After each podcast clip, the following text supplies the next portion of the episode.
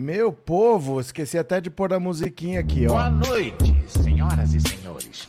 E aí, como é que vocês estão? Vamos chegando para conversar. A diversão da noite.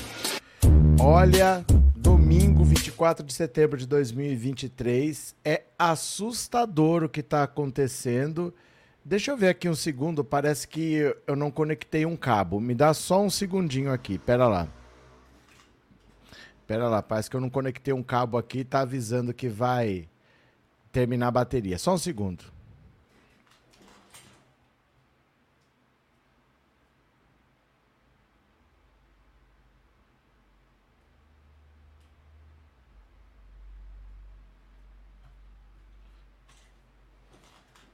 Pronto. Tava mal conectado mesmo? Já conectei, tá tudo certo. Meu povo de Deus... Deixa eu dizer, não sei como é que eu tô vivo, não sei como que eu não derreti, não sei como que eu ainda tô aqui para conseguir fazer essa live, porque eu não conseguia vestir uma camisa, eu tava sem camisa, eu não conseguia encostar nessa cadeira de tão quente que tá. Hoje fez, deixa eu ver que temperatura que fez aqui. Hoje fez 37 graus, neste momento está fazendo 36 e são 7 da noite. Olha a temperatura que tá fazendo agora aqui, ó, opa. Ó, 36 graus, tá fazendo agora às 7 da noite, a máxima é de 40, então já fez 40 hoje, tá vendo ali, ó, mínima de 24, máxima de 40, agora está com 36, chegou a fazer 40, assustador o que tá fazendo de calor aqui. Mas eu falei, vamos lá conversar com o meu povo lindo, porque é o jeito, né? Olha... 3 direitaças daqueles da pior espécie estão sendo processados na mesma semana e eu acho isso maravilhoso.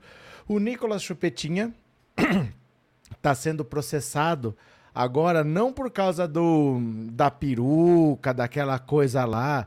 Ele está sendo processado agora porque ele disseminou fake news por causa de banheiro unissex. Ele já estava sendo processado em Minas por causa de banheiro unissex porque ele... Acho que é a irmã dele, que estuda numa escola, e filmou uma menina lá que dizia que era trans no banheiro feminino, e ele divulgou. Aí ele já estava sendo processado lá em Minas. Agora não. Agora é o governo federal que está processando, está investigando, porque ele divulgou essa história de que o governo estava colocando banheiro unissex nas escolas. Então o mesmo assunto de banheiro unissex já está valendo 2 processos para ele. Um em Minas Gerais e outro no governo federal. O Gustavo Gayer também, que é outro bolsonarista dos mais de pedra, está sendo processado porque ele foi num podcast e ele disse que a capacidade cognitiva na África é menor, por isso que lá os governos são ditaduras, por isso que lá não são democracias. Aquele racismo nosso de cada dia. E também o Deltan Dinheirol, está sendo processado por um jornalista que está pedindo 130 mil para ele, eu acho é pouco. Então tem o Gustavo Gayer, o Nicolas Chupetinha e o Deltan Dinheirol, todo mundo sendo processado ao mesmo tempo, que coisa mais linda. Vamos chegando, você já deu seu like? Dê seu like rapidinho no começo para divulgar a live, deixa eu agradecer. A Regina que mandou um super sticker, obrigado Regina, como sempre. Elaine também, obrigado gente, que calor que tá aqui, meu Deus do céu. Pastor Daniel, obrigado pelo superchat, muito obrigado. Érica, obrigado pelo superchat, valeu. Eulália, obrigado pelo super sticker, muito obrigado. E Marli, obrigado pelo super sticker também, obrigado por ser membro. Beleza? Podemos compartilhar? Vamos ver? Tá muito quente aí onde você tá. Aqui tá um negócio assustador, nunca vi, 40 graus fez hoje. Neste momento está 36. Vamos lá, vamos ver notícia, deixa eu compartilhar a tela e foi, venham comigo. Ministro aciona a Advocacia Geral da União contra Nicolas Chupetinha por fake news de banheiro unissex. Olha só. Ai, praga desgraçada. O ministro Silvio Almeida acionou a AGU contra o deputado Nikolas Ferreira e Felipe Barros pela divulgação de fake news sobre a obrigatoriedade de banheiros unissex no Brasil. Nas redes sociais, os parlamentares bolsonaristas divulgaram vídeos onde afirmavam que a gestão de Lula instituiu banheiros unissex na escola brasileira. As publicações geraram polêmica e foram repercutidas por outros atores políticos, como o senador Sérgio Marreco Moro. No Twitter, o ministro Silvio Almeida disse que quem usa mentira como meio de fazer política incentiva o ódio contra as minorias e não se comporta de modo republicano tem que ser tratado com os rigores da lei. E assim vai ser. Olha só, né? Em referência ao senador Sérgio Marreco Moro e ao deputado cassado Arthur Duval, o Mamãe Falei, Almeida disse que também serão tomadas providências contra eles. Serão também tomadas providências contra outros propagadores de fake news, dentre os quais um sujeito que já teve seu mandato cassado por desrespeitar mulheres de um país em guerra, e outro, um senador da República que, quando juiz de direito, envergonhou o poder judiciário. Nikolas rebateu Silvio Almeida de que o teatro agrada a bolha, mas não muda a hipocrisia atrás das cortinas.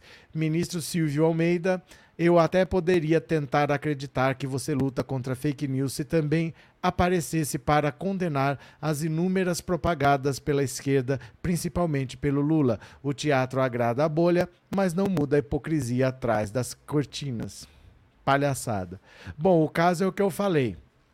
Eles divulgaram que o governo federal estava colocando banheiro unissex nas escolas, quando, na verdade, travou já? Eita, que rotina, hein? Que rotina de travamentos. Deixa eu ver aqui, ó. Que rotina de travamentos. Parou de travar? Parou de travar? Parece que tá querendo parar de travar. Olha só. O Nikolas Ferreira e outros políticos divulgaram fake news dizendo que o governo federal estava divulgando, estava instituindo, obrigando por lei que as escolas tivessem banheiro unissex. Na verdade, não é isso.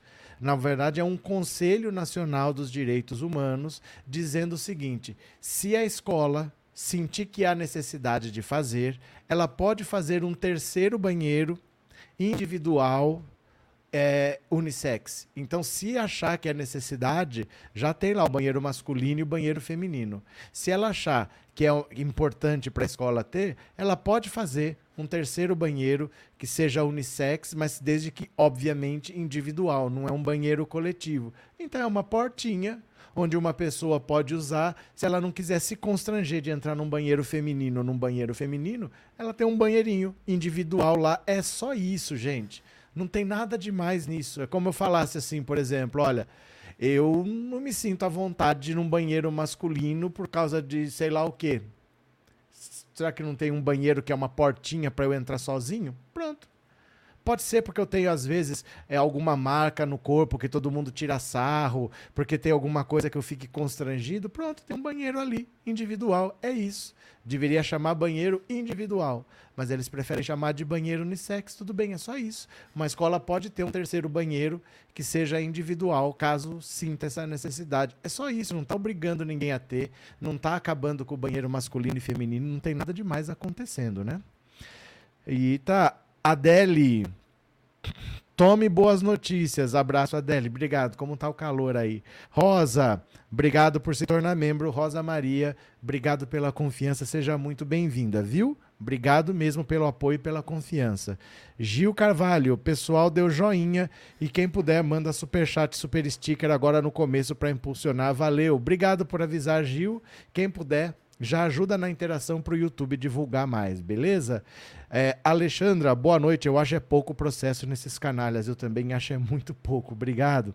Meire, obrigado pelo super sticker, Meire. Obrigado de coração. E Aline, boa noite. Eu acho que além de ser processados, tem que serem caçados. Não tem condição de serem deputados se só sabem atacar, além de fazer algo justo. Verdade, mas você sabe como é que é, né? É difícil o processo de cassação por dois motivos. O primeiro... pode ser judicial ou pode ser dentro da Câmara. Dentro da Câmara, um passa pano para o outro. Porque eu nunca sou rigoroso com ele, porque eu não quero que depois alguém seja rigoroso comigo. Então, um evita de ser rigoroso com o outro, eles acabam passando pano e acabam não tomando atitude séria nenhuma, dificilmente.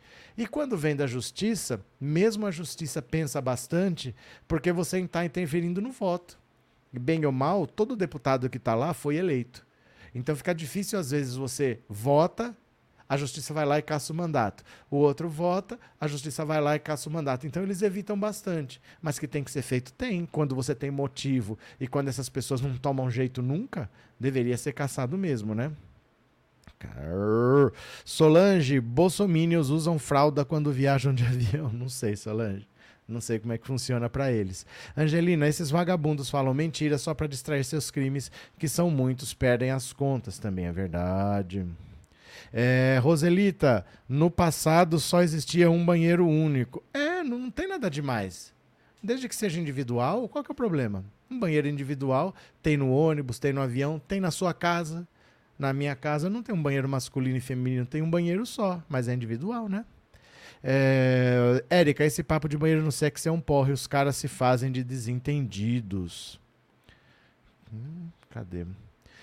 Rosa, boa noite, não vejo nenhum problema no banheiro individual, todo mundo merece ser feliz. E pronto, né? Antônio, cadê seu canal no WhatsApp? Eu não tenho canal no WhatsApp, eu tenho um grupo no WhatsApp e eu tenho um canal no Telegram. Pode ser que eu faça um canal no WhatsApp, não sei ainda, pode ser que eu faça. Mas vocês pedem e vocês não usam.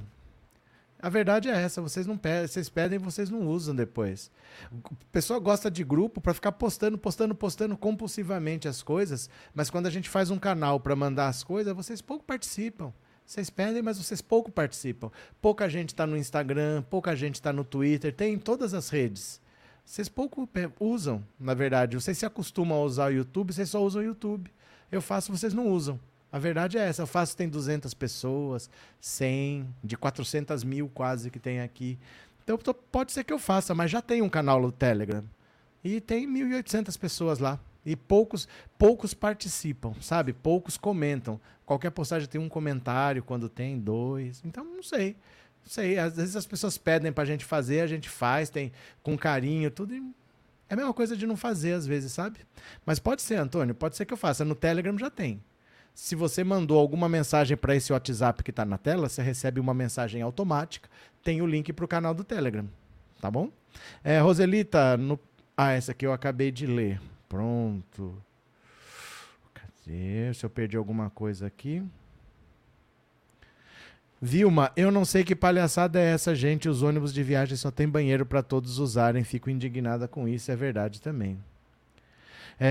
Moura, por que tanta confusão por causa de banheiros, tantas coisas tão importantes para lutar? Mas a direita não faz nada. A direita não faz nada, a direita só quer atrapalhar a esquerda. A direita não faz rigorosamente nada, né? Bora para mais um aqui, ó. Agora vamos falar do Deltan Dinheirol, outro que está sendo processado. Dá uma olhada. Deltan Dinheirol é processado em 130 mil por jornalistas. Olha só. Olha aqui. Deltan Dinheirol está mais uma vez encrencado na justiça. Cassado, o ex-deputado federal usou uma fotografia registrada pelo jornalista Eduardo Matissiak em 5 posts nas redes sociais. A imagem ilustrava posts em que o ex-procurador da Lava Jato critica o site Intercept Brasil, dizendo que a série jornalística Vaza Jato foi um conjunto de fofocas. À época, as reportagens mostravam conluio entre Deltan Dinheirol e Sérgio Moro. Olha isso aqui, ó. Essas imagens têm dono, né? As fofocas do Intercept Brasil, chamadas de Vaza Jato, disseram que a Lava Jato investigou o STJ com a Receita, violando regras legais do foro privilegiado. O STJ investigou a acusação da Vaza Jato da ilegalidade e confirmou mais uma vez que a Vaza Jato foi um conjunto de fofocas, montagens e interpretações feitas para atacar a Lava Jato. Arrasta para o lado para saber mais. Depois comenta aqui embaixo o que você achou. Em outro post com a mesma foto, Dinheirol usou um editorial da Gazeta do Povo, de 20 de janeiro de 2022, em que se defende do processo de Lula contra a fatídica apresentação de PowerPoint. O ex-coordenador da Lava Jato teve que pagar 75 mil ao petista.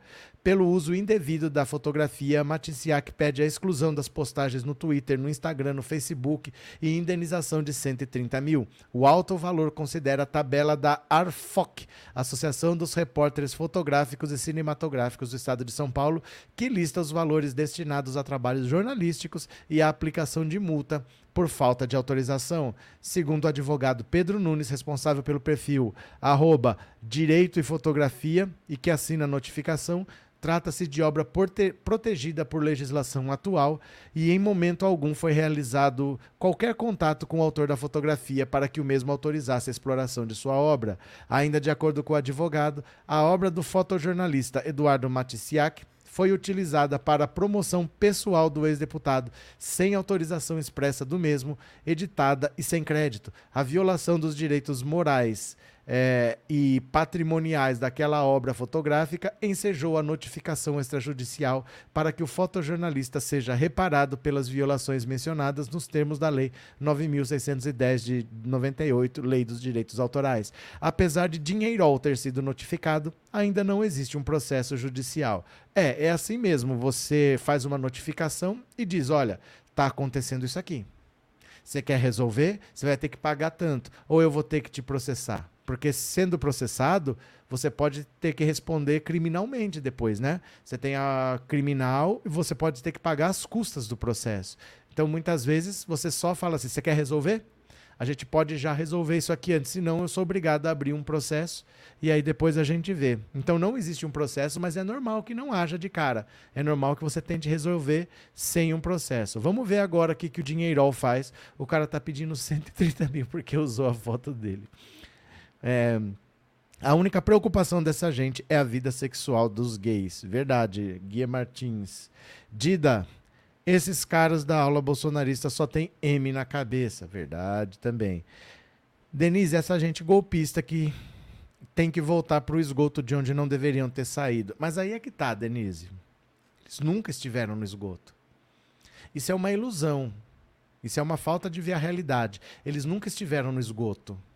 Não é uma gente que estava escondida e de repente apareceu. Eles sempre estiveram aí.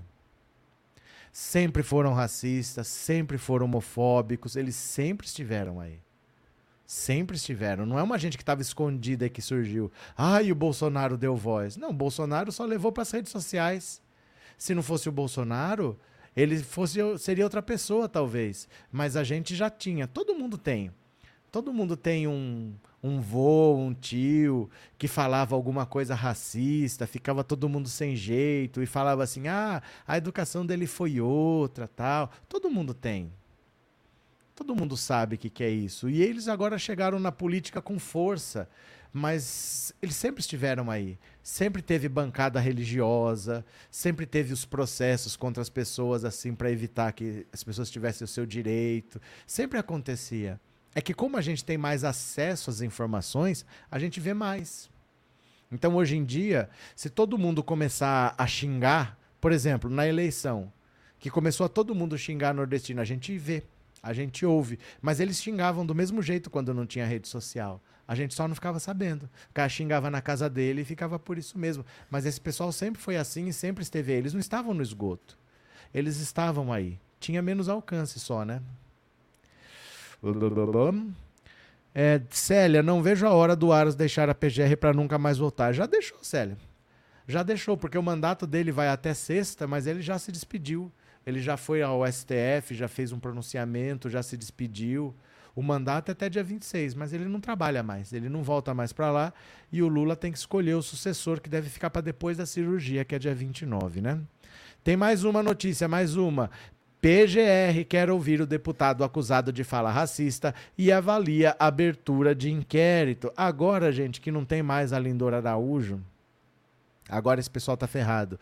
Procuradoria-Geral da República pediu ao STF para acolher o depoimento do deputado Gustavo Gayer sobre uma fala considerada racista em entrevista a um podcast. A Procuradoria disse ser necessário ouvir o parlamentar para avaliar um possível pedido de abertura de inquérito contra ele. O episódio do podcast, gravado em 23 de junho, começou com o apresentador comparando o QI da população do continente africano ao dos macacos. O QI na África é 72. Não dá pra gente esperar alguma coisa da nossa população. Gayer concordou e entoou a fala que tinha como intuito criticar Lula. O Brasil está emburrecido. Aí você pega e dá um título de eleitor pra um monte de gente emburrecida. Aí você vai ver na África. Quase todos os países são ditaduras. Quase tudo lá é ditadura. Democracia não prospera na África. Por quê?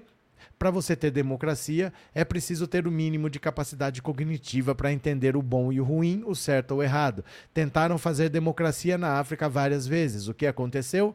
Um ditador toma o poder e o povo. O Brasil está desse jeito. O Lula chegou à presidência e o povo burro. Ê, picanha, cerveja. A fala de Gayer ganhou projeção nacional em julho desse ano, após sua colega de casa, a deputada Duda Salabert, acionar o Conselho de Ética da Câmara contra ele. Na época da fala, Gustavo negou o racismo e disse que foi mal interpretado. Quem me conhece sabe.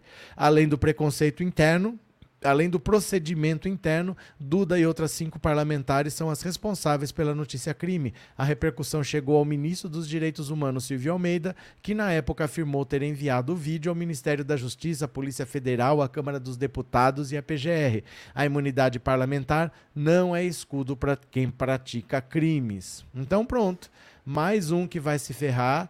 O crime está escancarado, todos os elementos estão ali e fica difícil para ele dizer que não fez o que ele fez.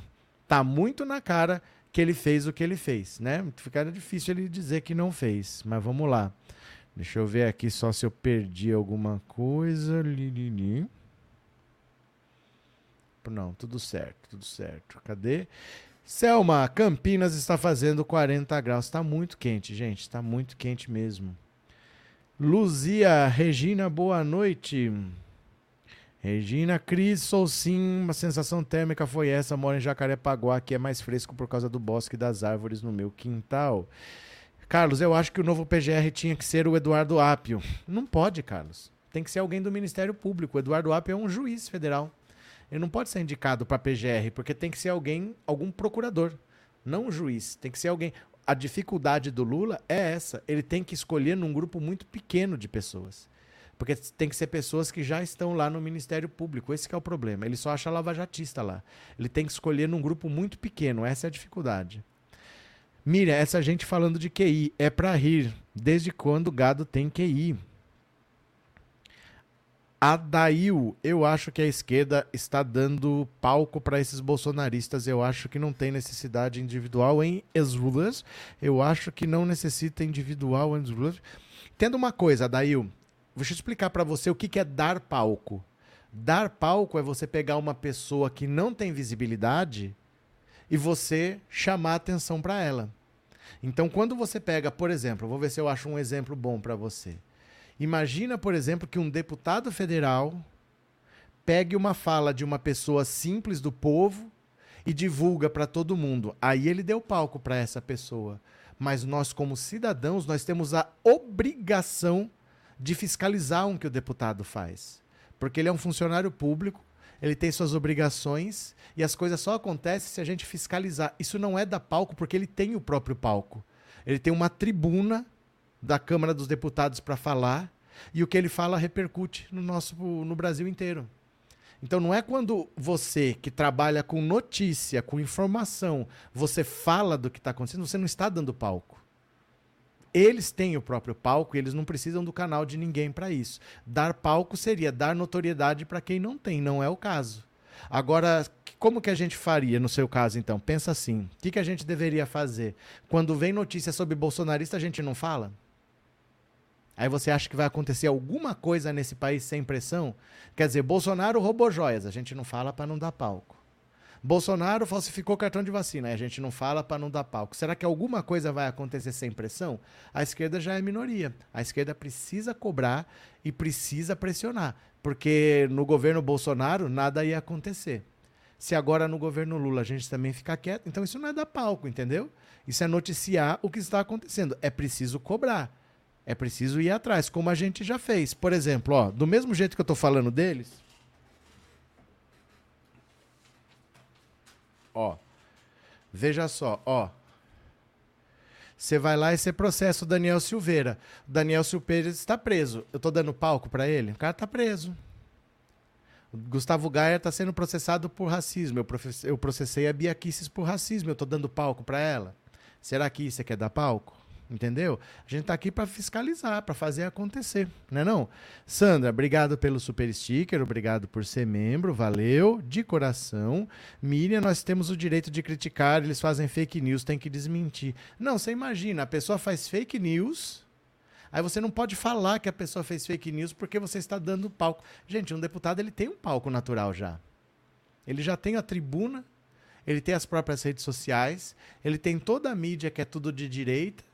Então ele já tem palco. Não existe assim você comentar que alguém está sendo processado, é dar palco para essa pessoa. Não é assim que funciona, né? Cadê que mais?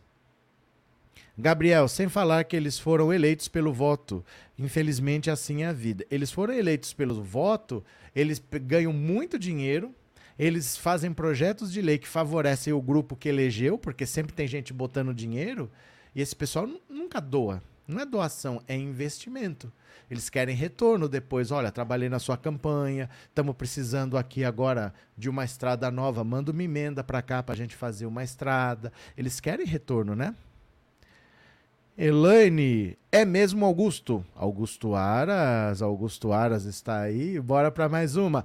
Carluxo propõe que vítimas de estupro ouçam batimentos de feto antes de aborto legal. Olha isso.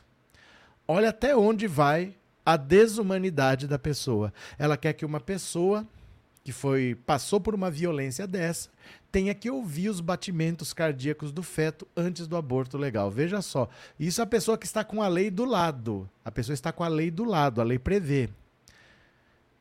Ai, ai, ai. Projeto de lei protocolado por Carlos Bolsonaro na Câmara do Rio tenta obrigar equipes médicas da capital fluminense a convidarem gestantes para que ouçam os batimentos cardíacos de seus fetos antes de optarem em definitivo pelo aborto legal em casos de estupro. O tema foi apresentado pelo vereador em março e está empacado desde então. Quer dizer, a pessoa já sofreu uma violência física, vem um vereadorzinho desse aqui, desse vagabundo, e agora faz uma violência psicológica, né? A intenção de Carluxo, conforme ele mesmo justificou no projeto, é fazer com que o paciente observe que há vida dentro dela, uma vez que, nas palavras do político, a audição do coração do feto teria condão invariável de trazer de volta à razão a mulher prestes a optar pela interrupção da gravidez. Batimento cardíaco não é sinal de vida. Sinal de vida é atividade cerebral, né?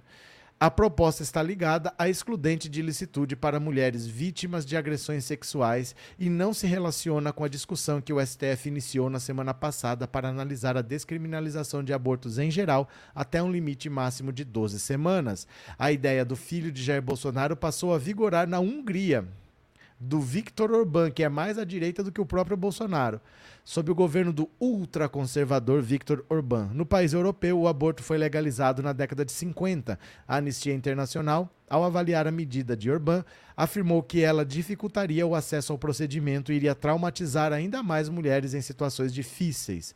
Veja, a lei está do lado dessas mulheres. O cara é contra que uma pessoa que já tem o direito garantido pela lei possa exercer. Isso num país em que você já tem uma das legislações mais rigorosas no mundo. De novo, a lei brasileira é mais rigorosa do que a da Arábia Saudita. Alguma coisa está errada quando você consegue ser mais rigoroso do que a da Arábia Saudita, né? Cadê? Marlene, as autoridades precisam ser esperto, essa turma não tem limites, já fizeram as mesmas coisas com a mamadeira de agora é banheiro unissex e fim da rosa? O que será que é o fim da rosa, Marlene? O que será que é? Deixa eu ver o que mais que estão falando. Danilo, queria ver se fosse com a esposa dele estuprada e tendo que ouvir o coração do bebê, o que esse canalha ia falar. Olha, é que tem coisas que as pessoas não sabem que acontece, ou então nunca pararam para pensar. Mas imagina o seguinte, praticamente eles querem que uma mulher seja obrigada a ter um filho. Se é desse jeito, se a mulher é obrigada a ter um filho, vamos supor, tudo que eles querem seja aprovado. Não possa fazer em hipótese nenhuma, do jeito que eles querem, do jeito que eles gostam. Se fosse desse jeito, imagina só, eu posso escolher com quem eu vou ter um filho. Vocês já pensaram nisso? Que se eu sair na rua e eu falar, eu quero ter um filho com aquela mulher, eu posso ir lá, fazer o que eu bem entender, e ela é obrigada a ter esse filho. Será que é isso que a gente quer? obrigar mulheres a terem filhos que qualquer um possa fazer e ela é obrigada a ter, é obrigada a carregar na barriga, é obrigada a educar, assim, porque alguém decidiu, forçou, aí ela agora tem que fazer. Isso é um bandido. Imagina que é um bandido. E ela vai ter um filho de um bandido. E esse cara não quer nem saber das consequências. Ele quer que ela cuide um filho dele. Ele pegou 5, 6 pessoas, fez um filho em cada uma e tá todo mundo é obrigado a ter. Vai ficar ligada a um bandido por 20, 30, 40, 50 anos. Será que é isso mesmo? Será que é assim que tem que funcionar?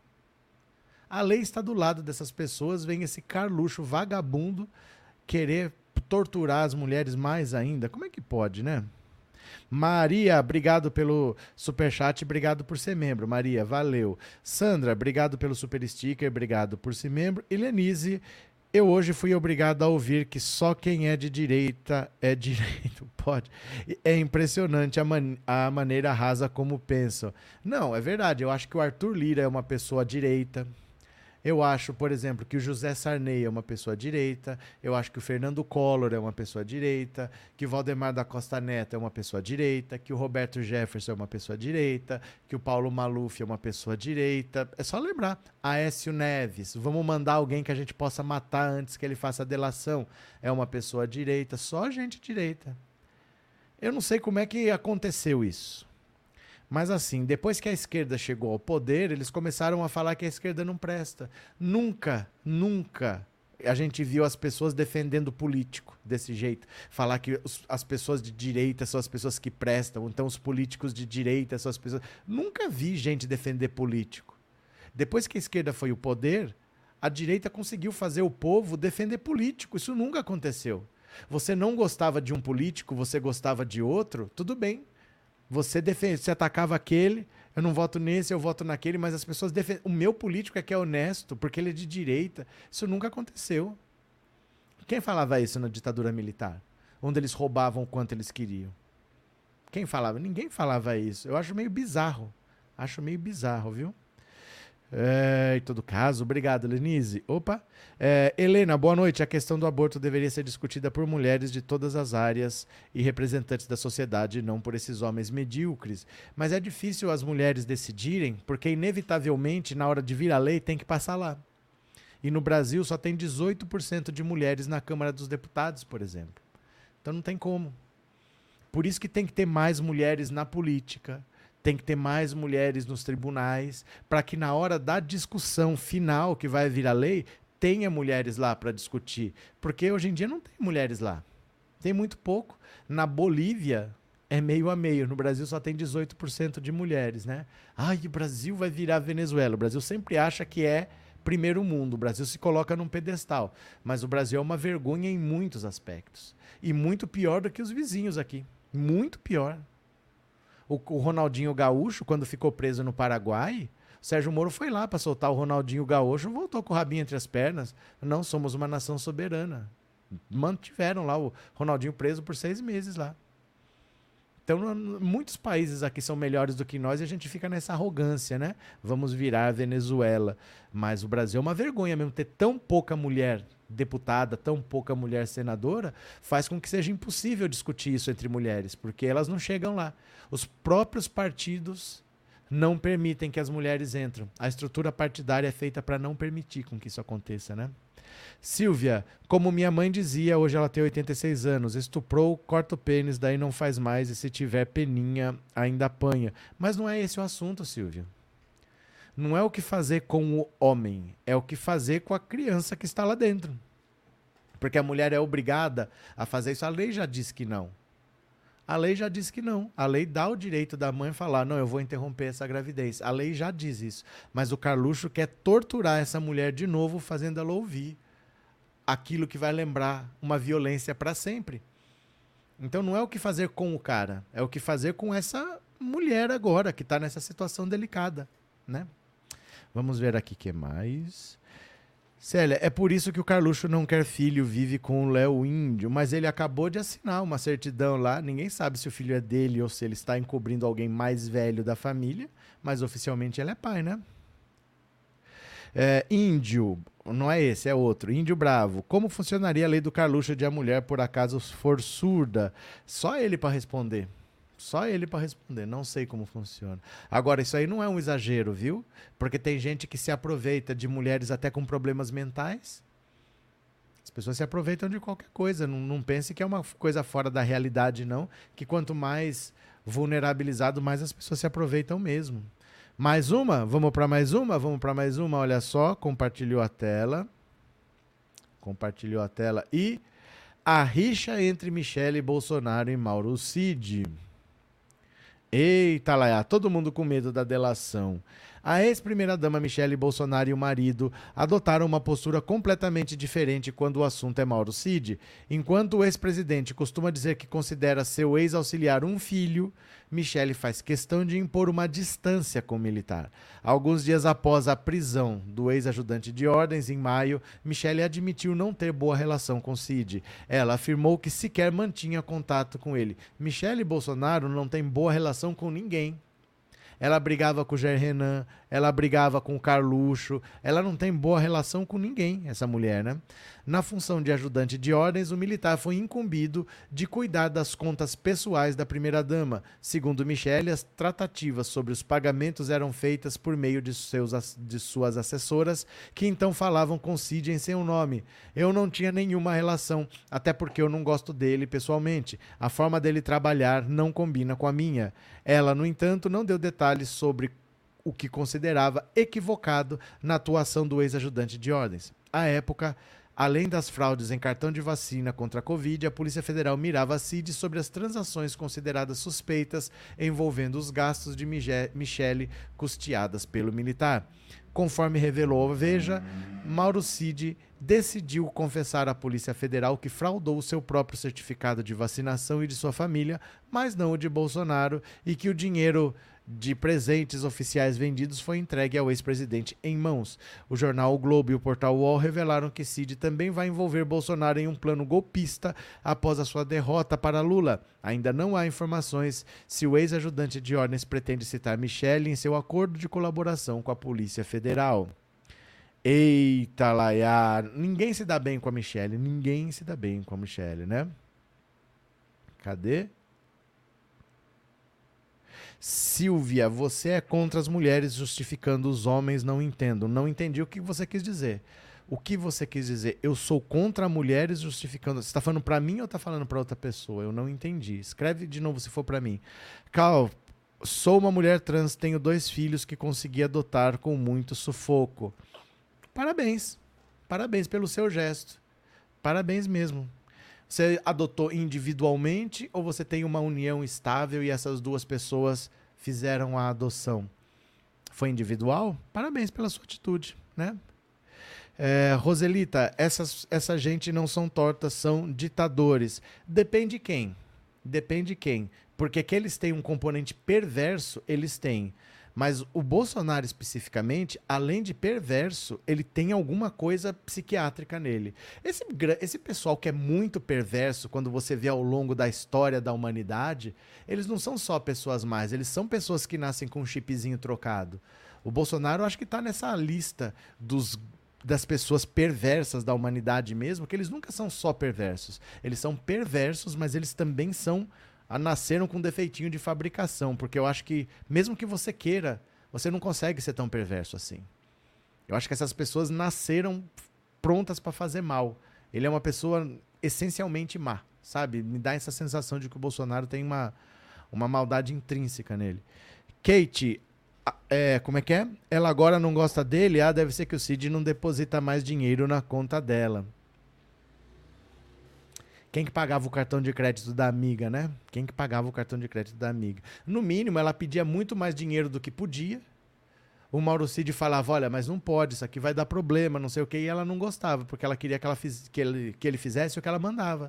Ele falava, olha, mas isso aqui não pode, isso aqui vai dar problema, tal. O Mauro Cid disse que aconselhou ela a ter um cartão de crédito próprio. E ela não queria, ela queria usar o cartão da amiga e nunca explicou por quê. Então é bem capaz de o Mauro Cid falar isso não pode e ela não gostar dele por causa disso. Vamos ver. Uma hora talvez ele fale, né? Lourdes, Arlete Mariano, boa noite. Boa noite, Lourdes também. Itan, onde chegamos um oficial sendo serviçal da família Bozo. É um oficial da ativa, um tenente-coronel da ativa. Ele não é qualquer cabo, soldado, ele é um tenente-coronel e o pai dele um general. Reformado, mas general, né? Miriam, o Cid parou de depositar na conta do casal, ficaram de mal, que fazem, que barra. Cadê? Alva, 50 quilos de joias equivale a 2 bilhões de reais, por isso que o ladrão de joias vendeu refinaria de petróleo pela metade do preço e em seguida recebeu milhões em joias. Depende, como assim 50 quilos de joias aqui? Depende de que joia? Depende de que joias. Joias não são uma coisa muito cara. Ouro, por exemplo, não é caro. Não é uma coisa muito cara assim, que você fala, nossa, 50 quilos de ouro. Deixa eu ver, quanto tá 1 grama de ouro? 1 grama de ouro. Quanto tá 1 grama de ouro? Ouro hoje, vamos ver aqui, melhor câmbio. R$308. R$308, 1 grama. 1 quilo, R$300 mil. 1 quilo de ouro dá R$300 mil. 3 quilos de ouro dão 1 milhão. 3 quilos de ouro dá 1 milhão. 50 quilos vai dar 15 milhões. Não dá 2 bilhões, dá 15 milhões se forem de ouro, né? O joia não é uma coisa tão cara assim. Não é uma coisa tão cara quanto a gente pensa, né? Edísio, a única coisa que os parlamentares bolsonaristas são é sem proposta para o país. Eles são completamente vazios, Edísio. Eles são completamente vazios. Eles só querem estar no poder para se beneficiar do poder. Eles não têm nenhuma pauta, eles não têm nenhum objetivo, eles não querem fazer nada pelo país. Eles são completamente vazios, né? José Campos, alguns seres humanos estão virando uma coisa deplorável. Vilipendiar cadáver, isso é coisa muito feia. Socorro, eu acho caro, até porque bandidos tomam. Não, eu não disse que é a seguinte... Você achar que é caro é uma coisa. Você achar que vale bilhões é outra. Por exemplo, um celular é caro. Eu acho 4, 5 mil reais num celular caro. Mas não são bilhões. São 4, 5 mil reais. Então o caro ou barato é relativo, né? O que é caro para você? 100 mil reais num carro é caro? Eu acho. Mas tem carro que custa 2 milhões. Tem carro que custa 3 milhões. Agora, será que 2, 3 milhões num carro não é bilhão? Né? Não é bilhão. Então, será que se eu vendesse uma refinaria de 4 bilhões por 2 bilhões, eu ia receber 1 milhão de propina? Porque é 0,1%. Uma propina normalmente fica em 5%, não 0,1%, entendeu? Então, são ordens de grandezas diferentes. O orçamento da União é na casa de R$1 trilhão. É na casa de R$1 trilhão. Então é nesse sentido que a gente tem que pensar, não no sentido individual. Para nós, 10 mil reais pode ser muito dinheiro. Eu não daria 10 mil reais num celular, por exemplo. Mas não quer dizer que é muito dinheiro quando você fala num país, né? É diferente a ordem de grandeza. Silvia, se você não acha o preço do ouro caro, então compra. Está reclamando do quê? Do roubo. Ah, Silvia, já entendi. Você está aqui só para reclamar, né? Já entendi. Você está aqui só para reclamar, entendi. Você está brava com o quê, Silvia? Qual que é o problema? Explica para mim, em quem você votou? Em quem você votou? Você votou no homem que está tendo com probleminha com joias? Silvia Birkholtz. Silvia Birkholtz. Em quem você votou? Conta para mim. Em quem você votou? Hein? Já estamos entrando em outubro, já vai fazer 1 ano... que um candidato aí foi derrotado, daqui a pouco tem eleição de novo, por que não tenta de novo? Aconselho a achar um candidato menos imbecil, né? Que entre o vírus e o povo não fique do lado do vírus, quem sabe pode ser que vença, mas tá fazendo 1 ano já, vai ter bolo, Silvia? Vai ter bolo? Votou em quem? Carl, adotei junto com meu companheiro, com uma luta de 5 anos, vencemos e são lindos. Sabe por que eu te perguntei? Porque esse projeto que está rodando lá para acabar com a união homoafetiva, ele sendo aprovado, anularia todas essas uniões. Então, se você adotou individualmente, é seu. Aconteça o que acontecer, é seu. Mas se você se une com uma pessoa, como uma família, e você adota como uma família, esse projeto de lei quer acabar com essa união, quer acabar com a família de vocês. Por isso que eu perguntei. É muita perversidade um projeto que não ajuda ninguém e atrapalha a vida dos outros, né? Abraço, viu? Cal. José Francisco, obrigado pelo super sticker, Zé Francisco. Obrigado por ser membro do canal. Valeu, de coração. Regina, entendi, Neuza. Ela era piriguete do Valdemar, segundo a ex dele. Mas, ó, deixa eu contar uma coisa pra vocês. Eu não tô falando... Entendam uma coisa. Deixa eu ver como é que eu falo sem dar problema. Tô pensando, tô medindo as palavras aqui. Tem muito mais do que a gente pensa. Tem muito mais do que a gente pensa. Nesses ambientes onde tem dinheiro e onde tem poder, tem muitas mulheres circulando nesse meio. Se você não for uma mulher com algumas características específicas, você nunca vai ter acesso a esse meio. Então, nesse meio... circulam muitas mulheres. Vocês estão entendendo do que eu estou falando, eu estou medindo as palavras. É um meio de muito dinheiro. Você tem que assinar contratos que vão render depois comissões, esse dinheiro vai ser aplicado, não sei do quê.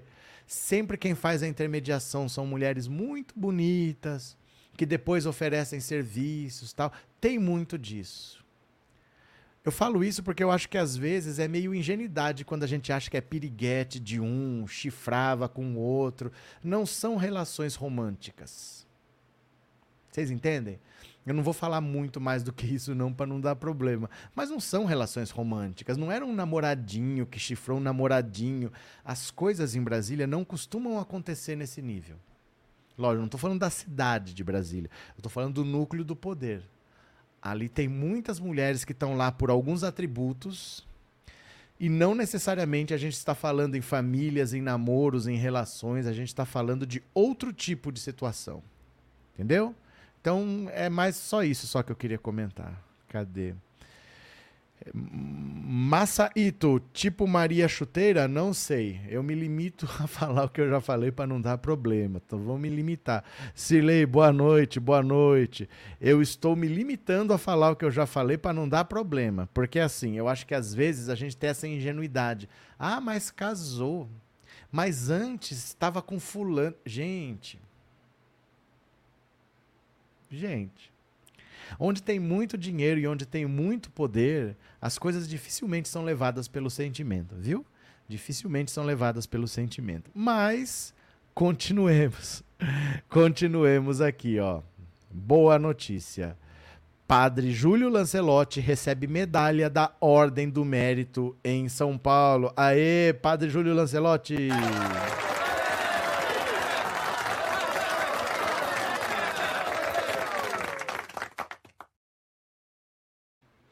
Olha só aqui, ó. Olha só aqui. Vejam só. O padre Júlio Lancelotti, coordenador da Pastoral do Povo da Rua da Arquidiocese de São Paulo, recebeu na manhã desse domingo uma medalha da Ordem do Mérito. A medalha foi concedida e entregue pelo ministro Flávio Dino.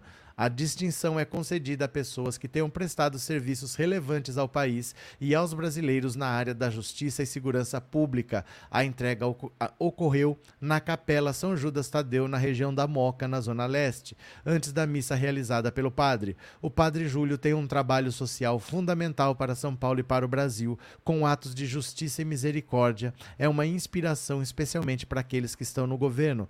Infelizmente, há pessoas que não compreendem. Houve uma grave ameaça e por isso Lula determinou esse evento. Em agosto desse ano, o padre Júlio recebeu um bilhete com ameaças. A mensagem, deixada na porta da paróquia de São Miguel Arcanjo, na zona leste da capital, diz que seu dia de reinado aqui vai acabar. O religioso também é xingado e chamado de defensor dos direitos dos bandidos. Silvio Almeida, ministro dos Direitos Humanos, também esteve no evento. Violência na Bahia, presta atenção. Dino também comentou a onda de violência no estado da Bahia e descartou a possibilidade de intervenção federal. Apenas em setembro foram registrados 46 mortes em confrontos policiais.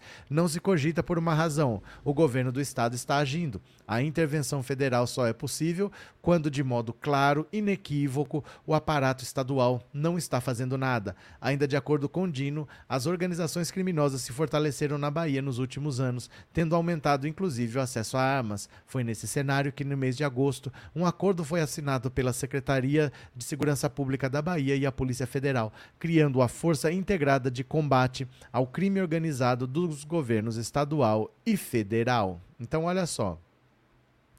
Padre Júlio Lancelotti foi homenageado. É uma pessoa que faz um trabalho que ninguém quer fazer, porque não rende voto.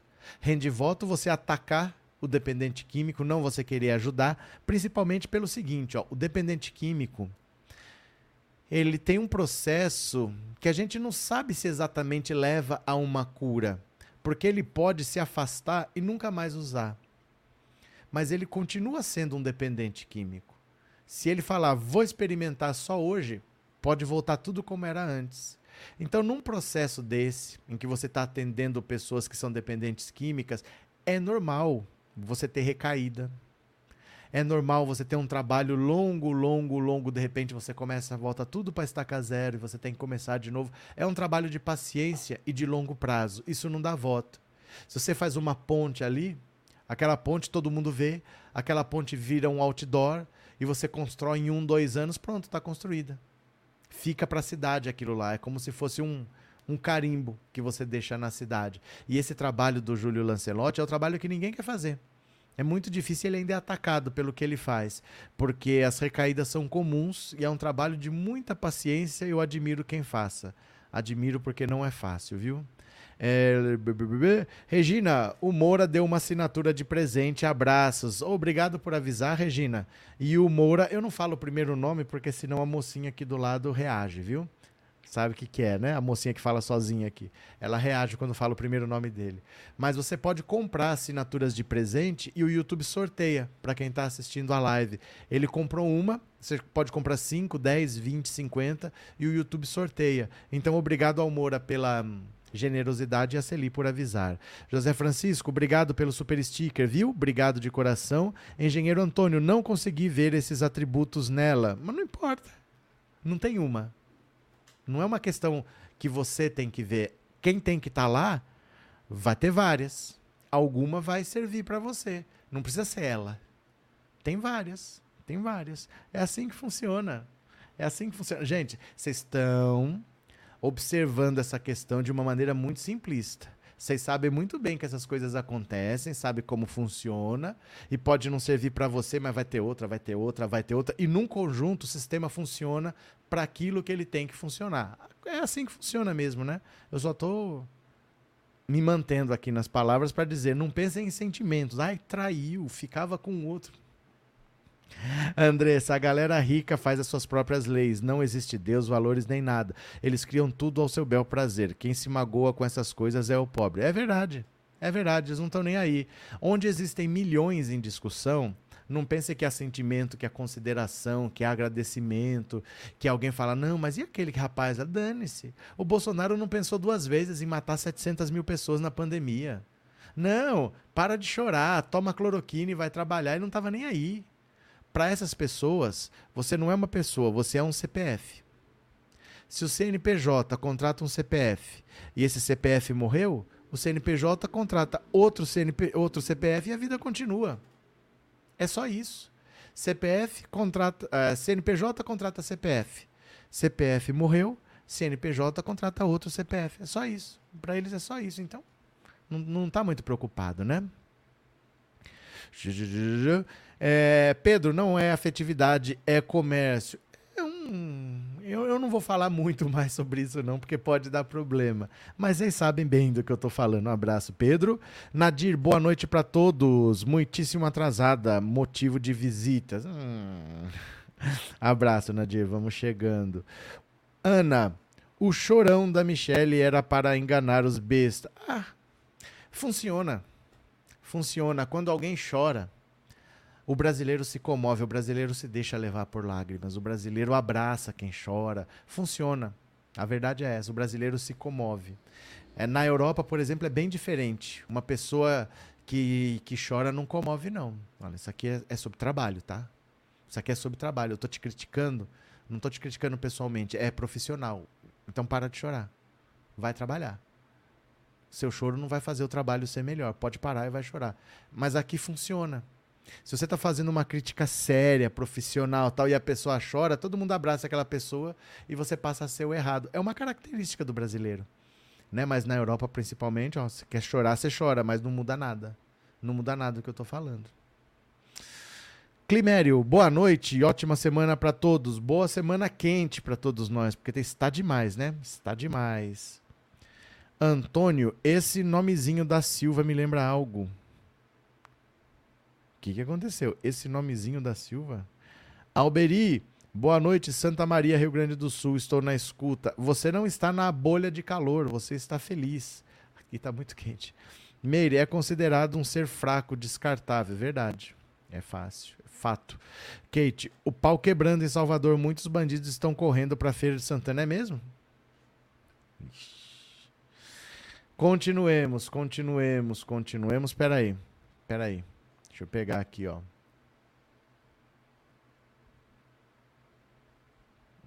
Não, tudo certo. Bora, continuemos. Flávio Dino diz que Bahia é um dos maiores desafios da segurança pública do Brasil. Olha só.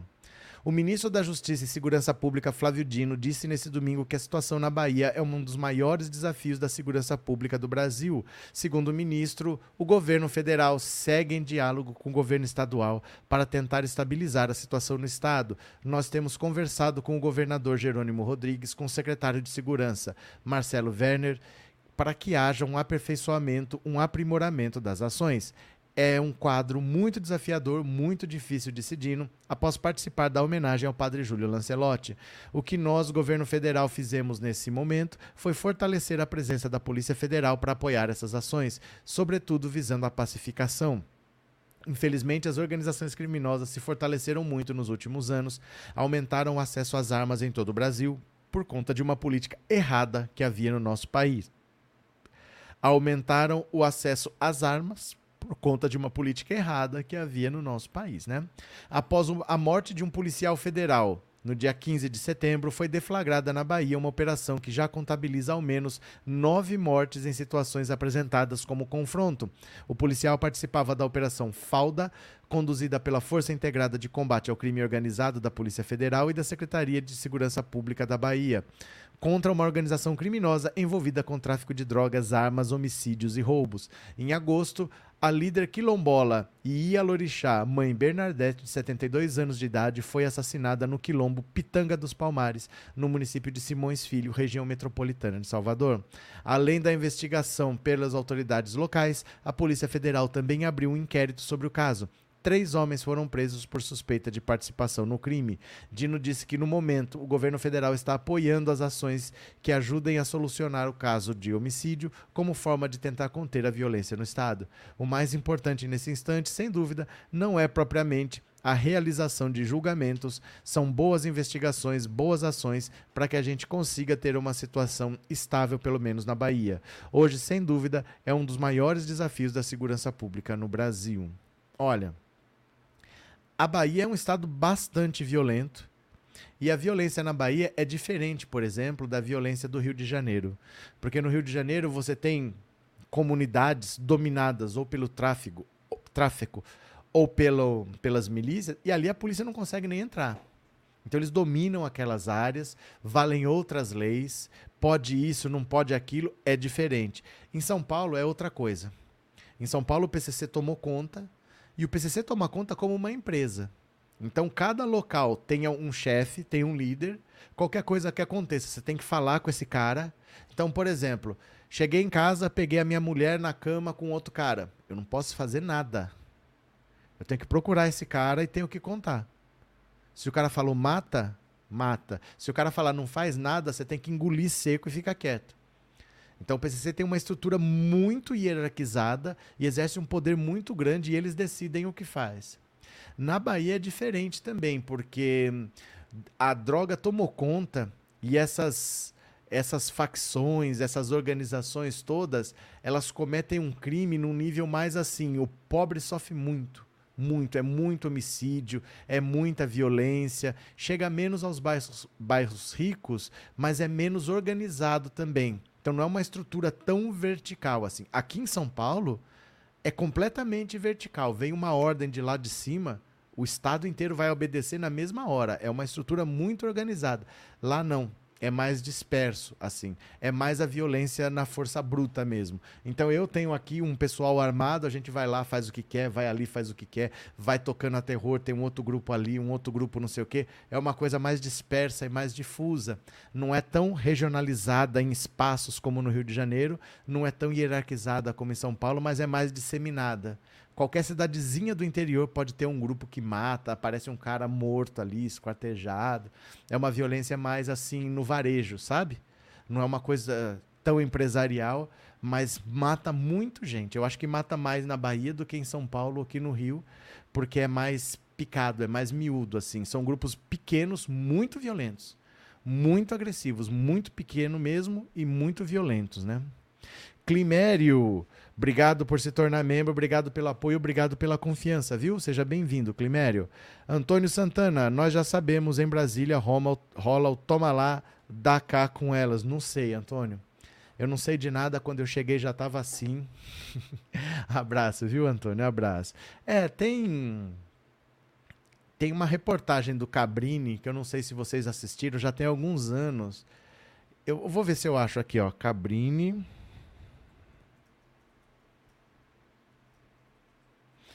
Cadê? Ó. As Musas do Crime. Vou mandar o link para vocês, depois vocês assistem. Porque se eu passar aqui já viu, né? Ó.